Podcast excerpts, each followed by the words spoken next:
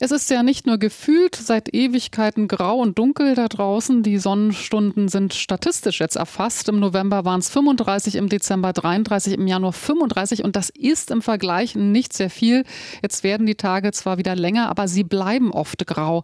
Welche Auswirkungen hat dieses Wetter auf die Psyche?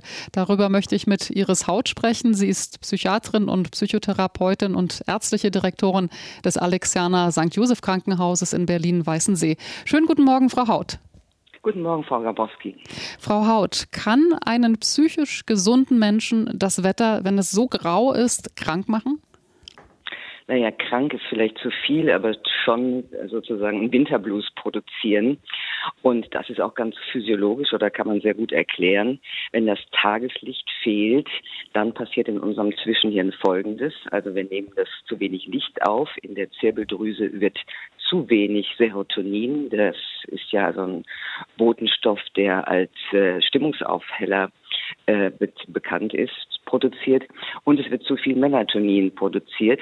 Äh, und Melatonin ist das Schlafhormon. Also das macht müde und antriebslos. Und durch diesen physiologischen Mechanismus, also zu wenig Licht, äh, kann man ja antriebslos werden, schlechte Stimmung kriegen. Und das haben ganz viele Menschen in Deutschland. Was kann man dagegen tun? Ganz wichtig natürlich Licht. Also am besten jeden Tag mittags einen Spaziergang am hellen Tageslicht machen. Oder aber, wenn das nicht geht, gibt es wunderbare Lichtlampen, die 1000 Lux einem ins Gesicht strahlen. Und dort sollte man vormittags mal so eine halbe Stunde im Büro die auf den Tisch stellen. Also Licht hilft eindeutig. Wichtig wäre auch natürlich Sport. Wir wissen, dass Sport, Bewegung zwei, dreimal in der Woche eine halbe Stunde gegen Depressionen wirkt. Also Ausdauersport, am besten noch joggen bei hellem Tageslicht.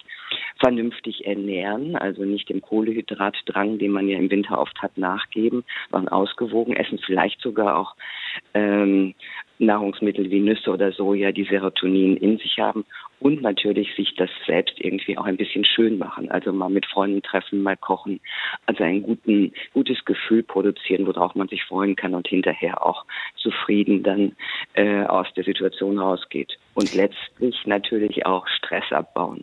Also Yoga, irgendwas tun, damit man eine positive Stimmung bekommt. Das sind jetzt ganz viele Tipps, äh, die wertvolle Tipps auch, aber ähm, gegen auch eine Verstimmung oder schlechte Laune. Aber woran merkt man, wenn man eine richtig gehende Winterdepression hat?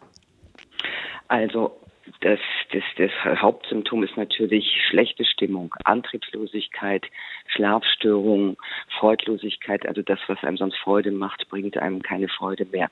Und wenn Schlafstörungen, Konzentrationsstörungen, und wenn das länger als 14 Tage anhält und auch mit so kleinen Maßnahmen, wie ich gerade beschrieben habe, nicht äh, weggeht, dann sollte man einen Facharzt für Psychiatrie und Psychotherapie aufsuchen, denn dann kann es eine Winterdepression sein. Und dann sind andere Maßnahmen wie äh, psychotherapeutische Gespräche oder auch gegebenenfalls die Verordnung von einem sogenannten Serotonin-Wiederaufnahmehemmer, der dafür sorgt, dass der Serotoninspiegel im Gehirn wieder ansteigt. Drei ja. bis vier Prozent der bundesrepublikanischen Mitbürger leidet an solchen äh, Winterdepressionen. Insofern ist das dann auch wirklich ernst zu nehmen und ärztlich zu behandeln. Geht also nicht von allein äh, vorbei, also weil Winterdepression klingt immer so, ist was Vorübergehendes, braucht man nicht viel machen. Wenn die Sonne wieder da ist, ist alles gut. Doch, das geht von alleine im März, April wieder vorbei. Aber wenn es so beeinträchtigend ist, dass man auch seinen Alltag nicht mehr, seinen Beruf nicht mehr ausüben kann, dann sollte man sich in der Tat Hilfe holen. Sie haben nun mit Menschen zu tun, die unter schweren psychischen Störungen leiden. Welchen Einfluss hat das Wetter auf deren Befinden?